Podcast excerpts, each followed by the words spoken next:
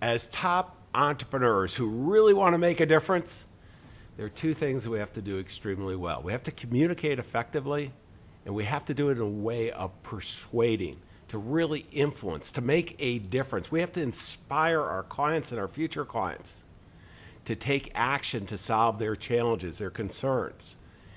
And you know what? Some of us could do it better. I know I can.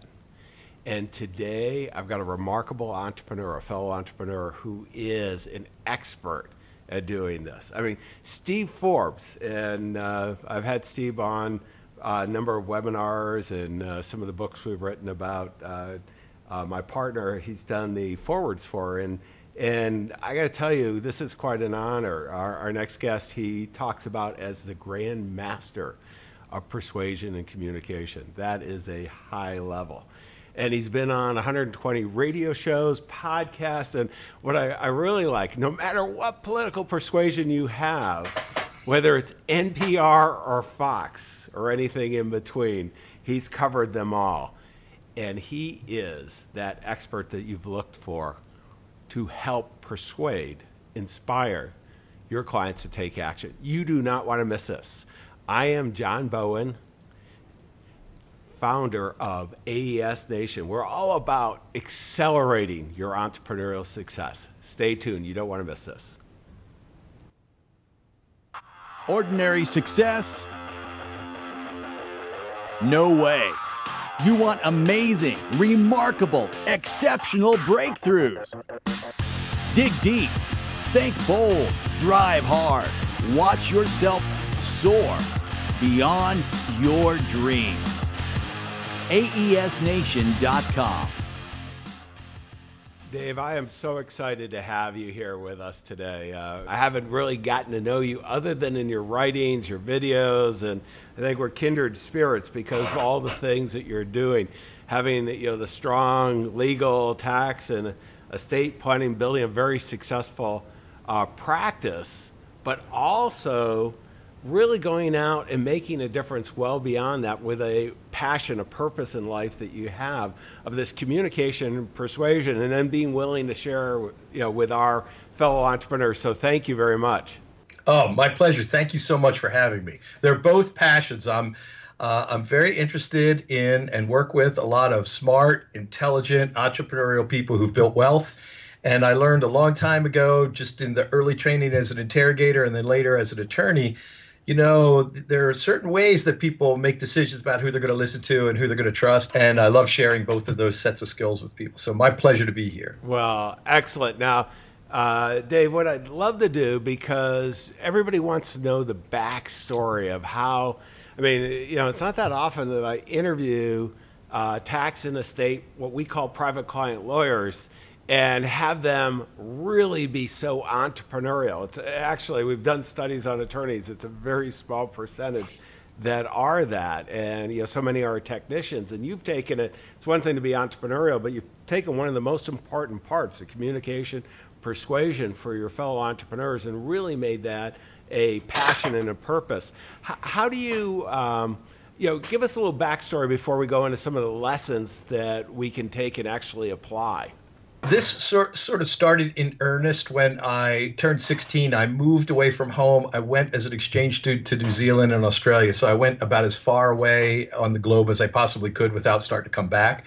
And uh, as a kid, it was very interesting because you had this new start. There weren't the same preconceived notions.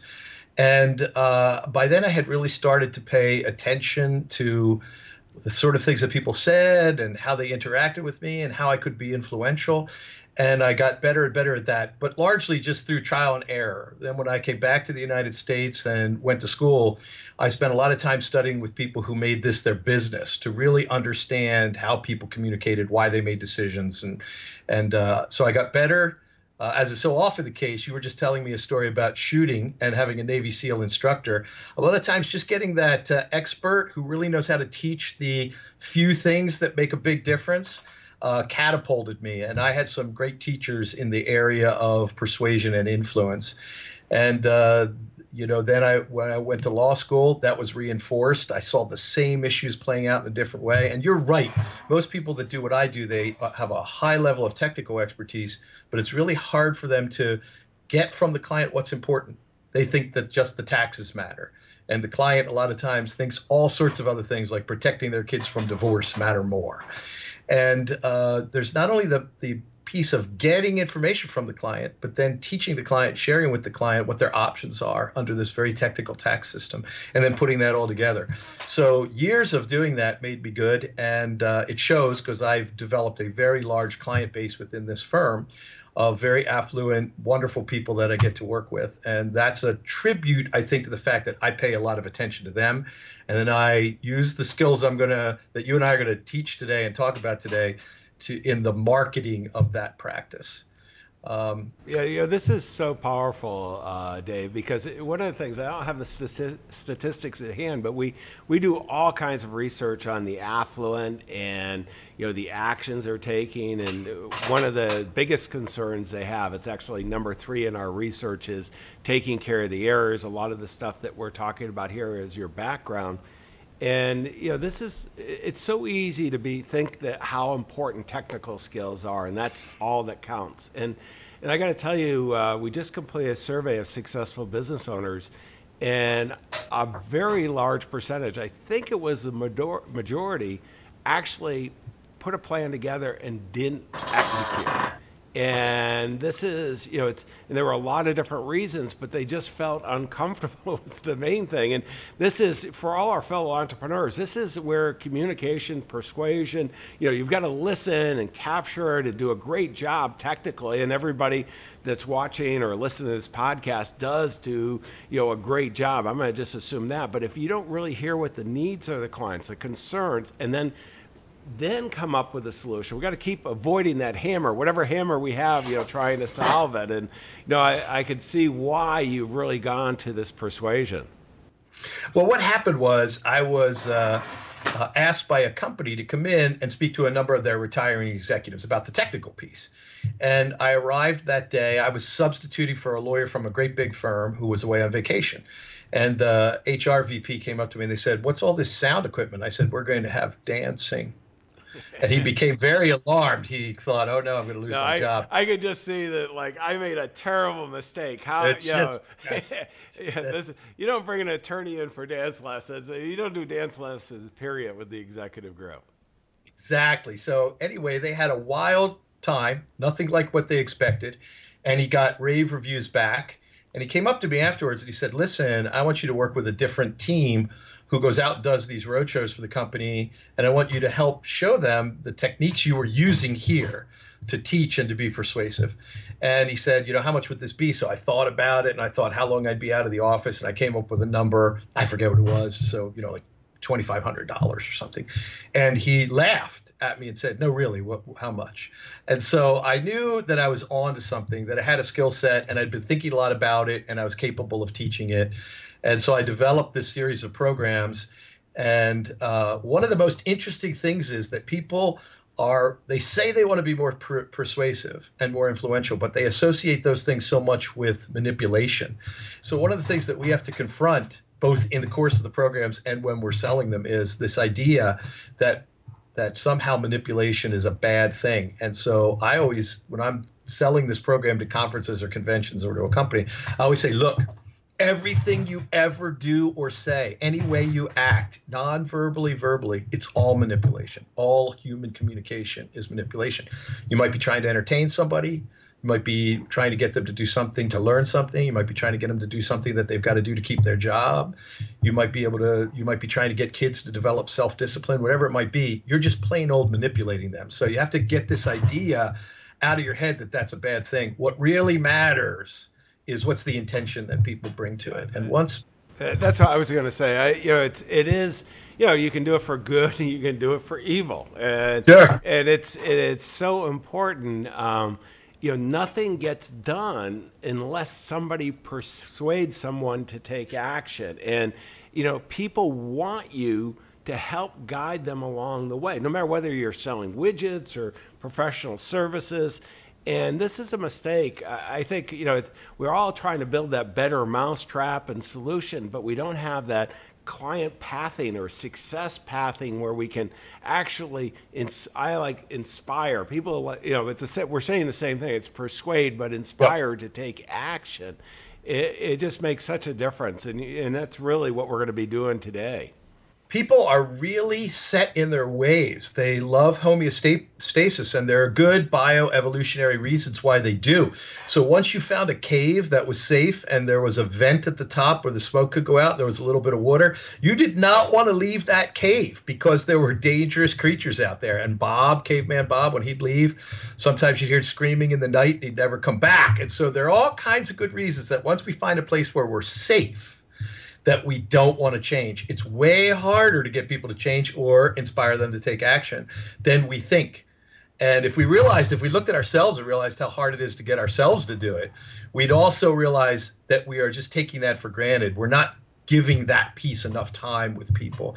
And by focusing on that and creating systems that, as you say, create a sort of lubricated path to success, uh, boy, you get much better results. And it's very interesting. We found the same thing.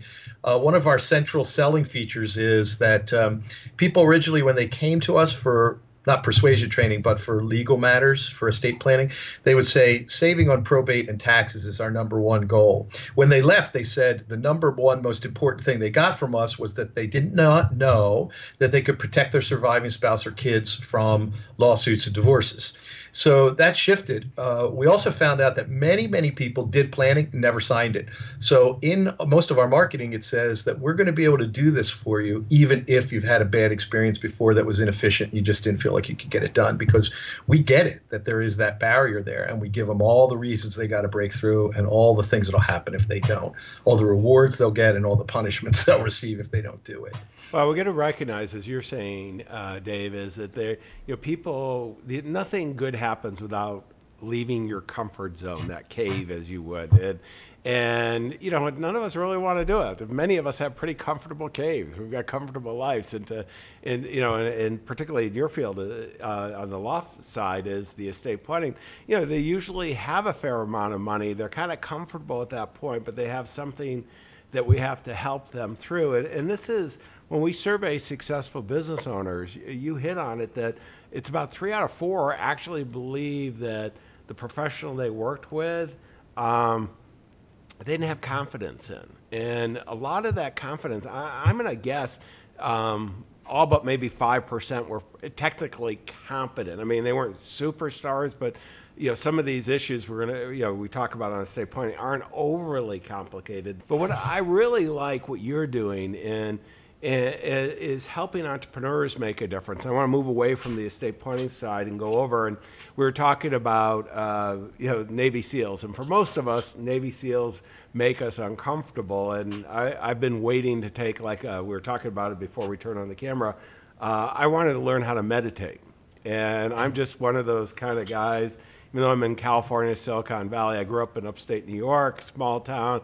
Just can't do it. I tried it, can't do it and so a psychiatrist and a Navy SEAL had partnered, and they were going to teach how to meditate while snipering.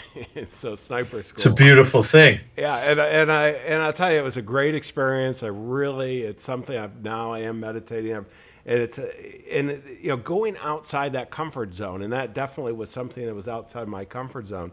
But you talk about a concept called force multiplier, and you know this commonality we're talking about Navy SEALs um, what is that when you're talking with an entrepreneur, that force multiplier you're looking to help them achieve? Let's talk about it in the military context first, and then we'll talk about how we translate this concept over into the civilian world. And I should emphasize that I've always been a civilian. I love and respect. I know you're a Navy man. I've I've had the opportunity to work with a lot of Marines and SEALs through the years. Have the deepest respect for people that will risk their lives to maintain this country and the lifestyle we have. But uh, I've always just been in a sort of training or support services aspect there. Um, one of the a good example of a force multiplier in the military is uh, General Colin Powell once said that. Um, optimism is the ultimate force multiplier. So there, an attitude, and he said he would select uh, officers under his command for optimism because it made them so much more effective at problem solving and getting out of a tight spot. And whether they were in, on the logistics side or on the combat side, optimism served them well.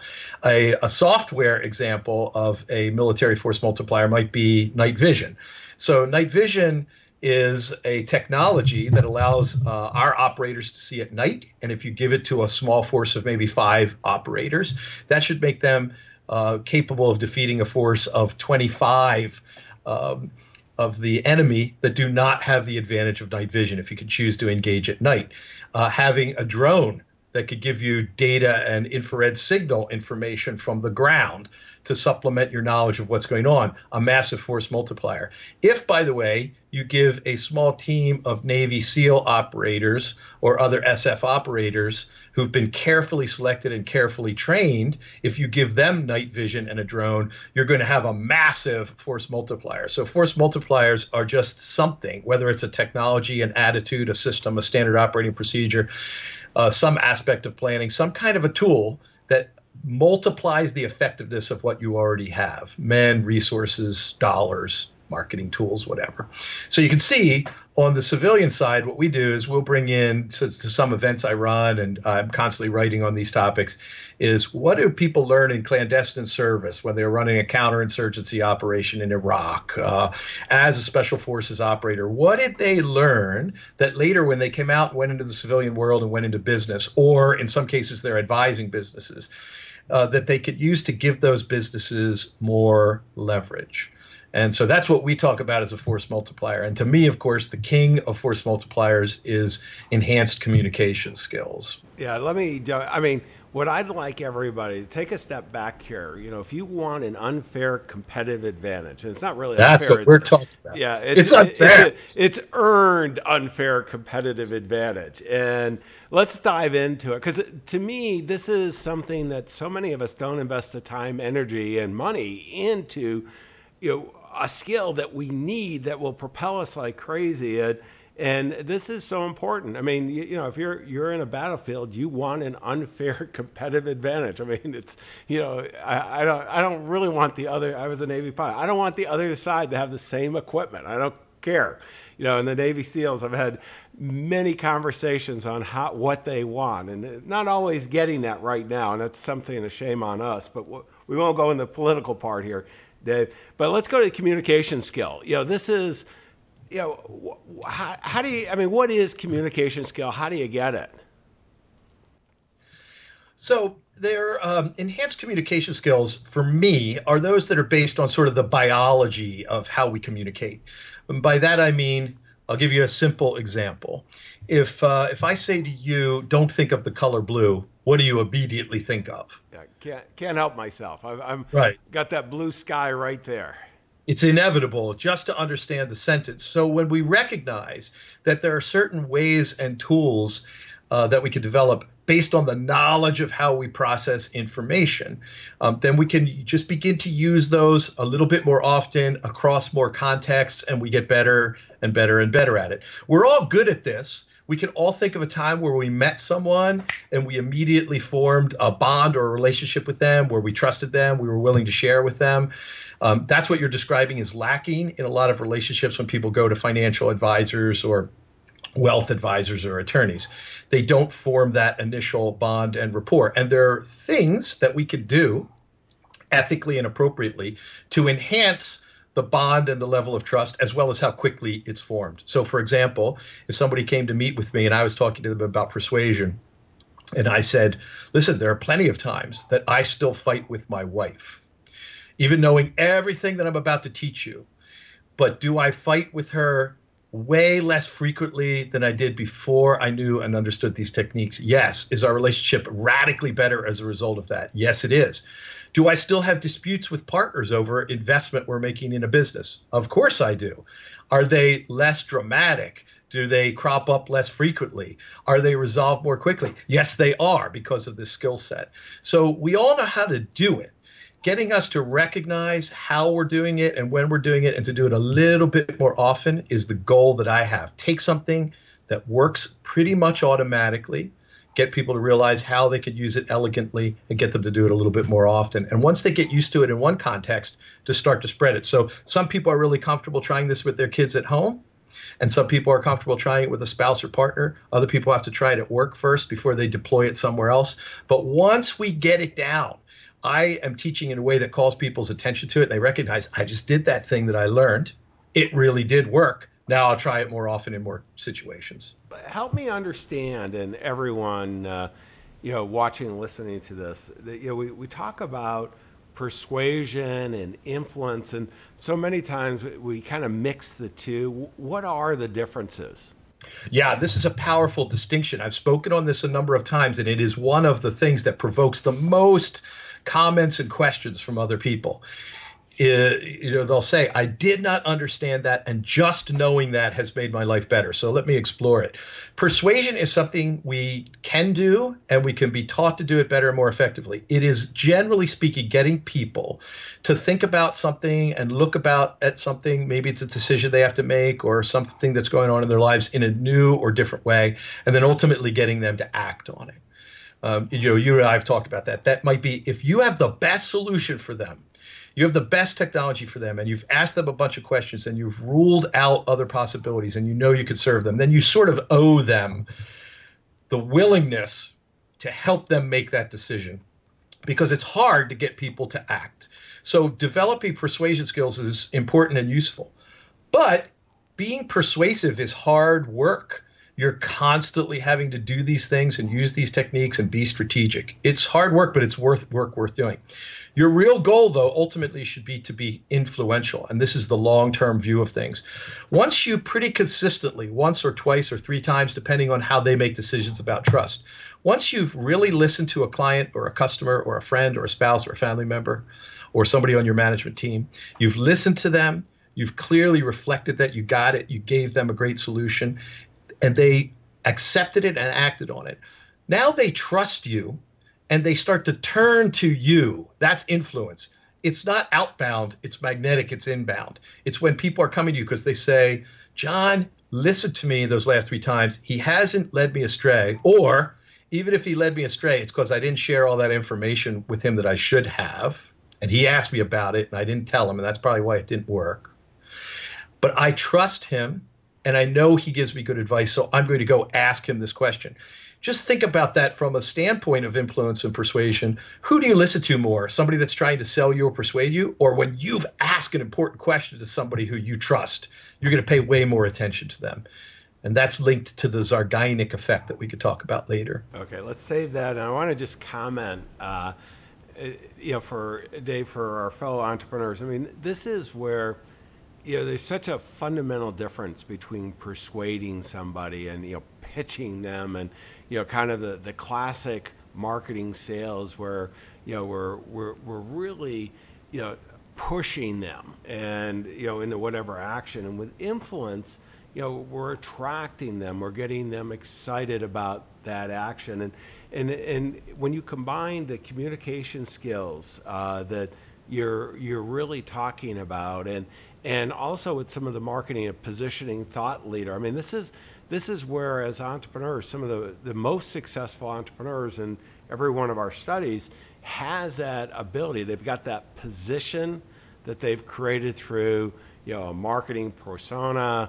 Uh, they have oftentimes they're thought of as a thought leader in their industry, but that's not enough. I mean, that's that's at least what we're seeing. I think you're talking to a sort of systematic way. If if your listeners have never think what you will of Scott Adams, the cartoonist, mm-hmm. but if you've never read well, and, or listened, and, and, what cartoon is he? It's uh, uh, Dilbert. Dilbert. but not everybody knows that, so we want to just right. make that aware. But Scott uh, talks a lot about the difference between um, systems and goals and uh, that's a useful, if you study that and you combine that with what we're talking about here, and you start to create systems where you're going to be more influential. So you might be creating a marketing system where you reveal information not just about yourself, but useful information to people so that by the time they get in touch with you, they know how your process works. They know who it's for and who it's not. They know that it's expensive or where it falls in the price range. And you are already positioned to be influential with them. You may have already even done some survey work or something with them, depending on how they're coming into your funnel, and uh, and and ask them to analyze information or give you answers to important questions. So they know you're asking the right things. They know you have the right credentials. That's a very small piece of it. They know that you're uh, seeking the answers to the right questions and you've already built trust. So I think a lot of what you are saying your best entrepreneurs do, they're building this strategic idea of being good at persuasion, but even better at positioning themselves to be influential. Well, let's go to what you talked about, the Zeigarnik uh, effect. And uh, I had to look it up when you, you said it. I'm not familiar with it. I'd like you to share with everybody what are we talking about here and why is it something they should know? Yeah, so you don't have to immerse yourself in the whole psychology of the Zeigarnik effect to get some use out of it. Uh, like for example, you don't have to know how to run a nuclear power plant to turn on the light switch and get the benefit of light. So let me cut to the quick tactical chase with this. Um, if you uh, create curiosity, uh, then the person you'll change the other person who you're interacting with you'll change their neurochemistry so for example if i'm talking to my kids and i look around very suspiciously and lean in and say Where's your mother? And I stop. That is going to create the Zeigarnik effect because whenever a dad says to a kid, Where's your mother? what comes after that is bound to be good. So it's going to create the neurochemistry of maybe a little anxiety, definitely a lot of curiosity, and they're going to be paying much more attention to what you're about to say.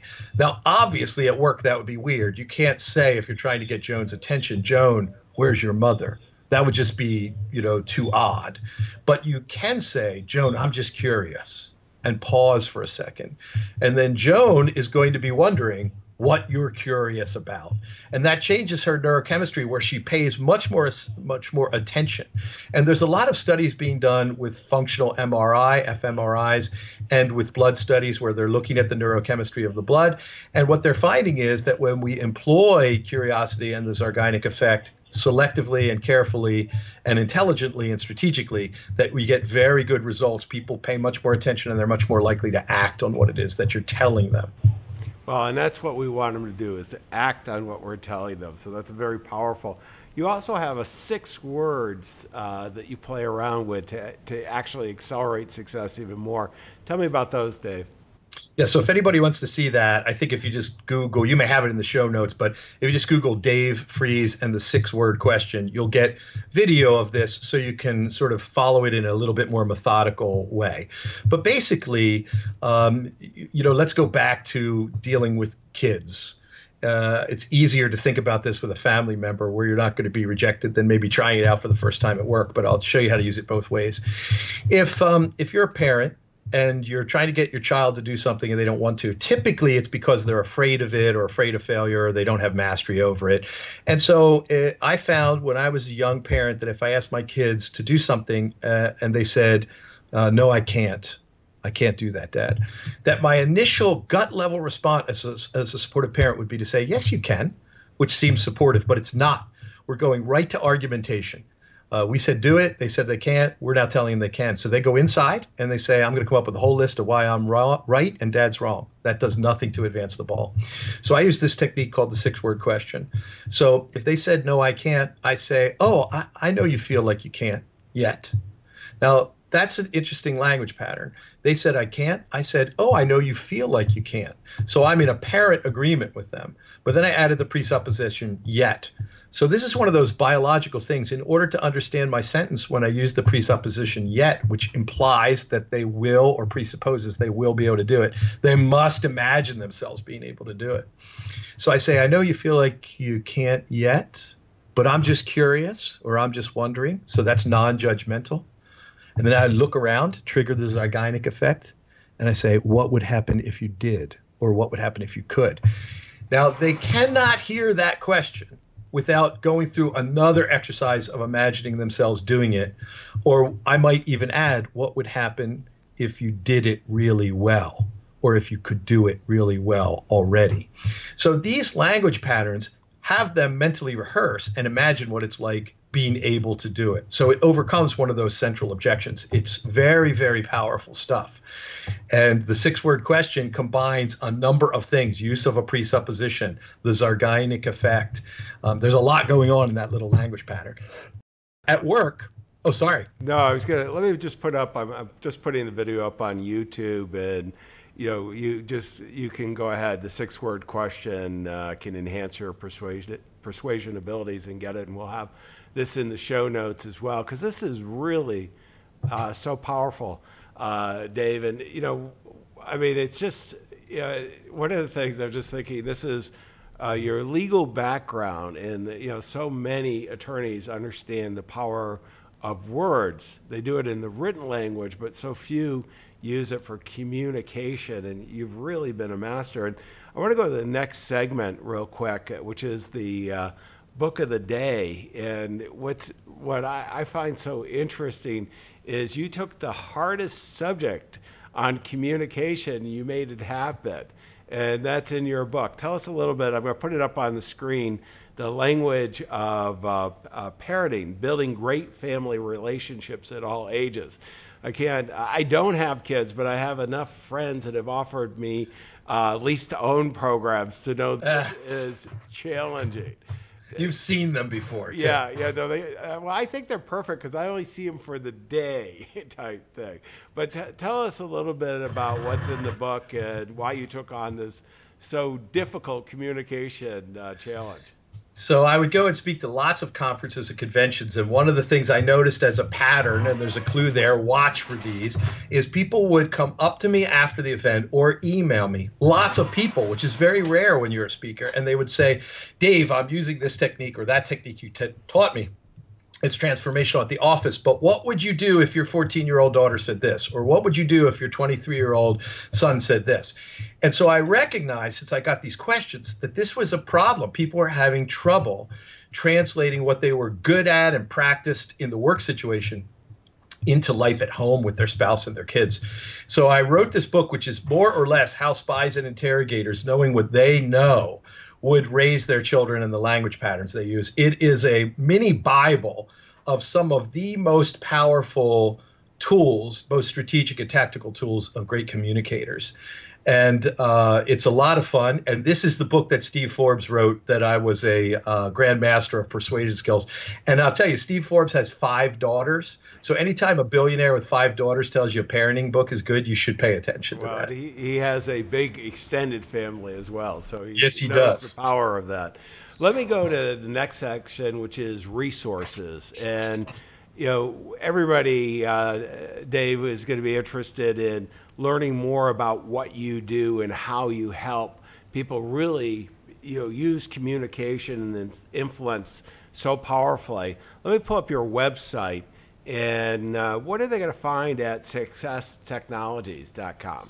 So you'll want to go slash blog if you could bring that up for them. That is packed with a sort of translation of here's science, here's what we know about how the brain works, here's how people are using it in marketing or management or communications or in blogging, whatever you know channel they may be delivering through. Um, so that successtechnologies.com/blog, it's full of you know free resources that will get you thinking about this and book recommendations and things. If you want to come to live events that we run where we bring in Navy SEALs, counterinsurgency operators. Uh, interrogators, negotiators, people have served in all different branches of the armed services to teach force multipliers, then um, you know you could follow me on social media and you'll see announcements there periodically as we're running them. And I am uh, facebook.com slash David D A V I D Freeze F R E E S. And on Twitter, I'm slash Dave D A V E Freeze. And you want to make sure you get them the right way, or you'll get all kinds of wrong, you know, the wrong people. well, no, this is great. And I know people are going to want to reach out. Again, we'll have all the show notes above me here at aesnation.com. Make sure, you know, one of the things we want to do is we want to execute. None of this is any good if just Dave knows how to do it and now I do it. When we each as fellow entrepreneurs do it. So let me just go over the key takeaways that I'm walking away with. Number one, the, the force multiplier. I love that concept. I love having an unfair competitive advantage. And this is, you know, in every one of our businesses, we have the ability to do this. And really, the second point is one that's universal that we all have is this uh, ability to have enhanced communication skills. We invest the time, energy, and money. And so often, you know, as entrepreneurs, we're the spokesman for our firms, we're the subject matter experts. Our communication with everybody out there is just so important.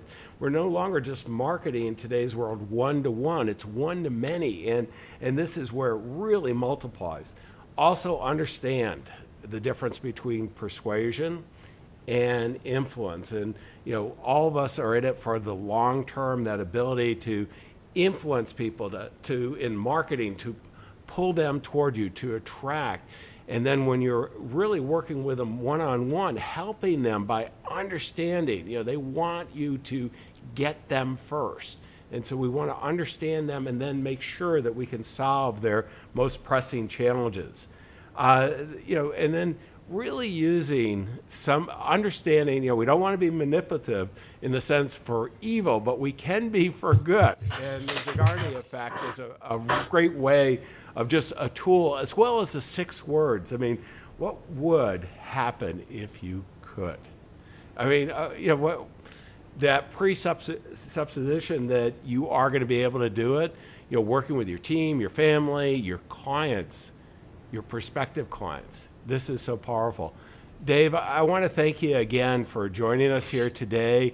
Uh, I want to encourage everybody to go to the show notes, the transcription, read through it. There was a lot of subtle information that Dave gave us that is very, very powerful.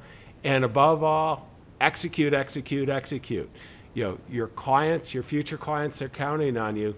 Don't let them down. We wish you the best of success. John, thank you. Exceptional, remarkable breakthrough.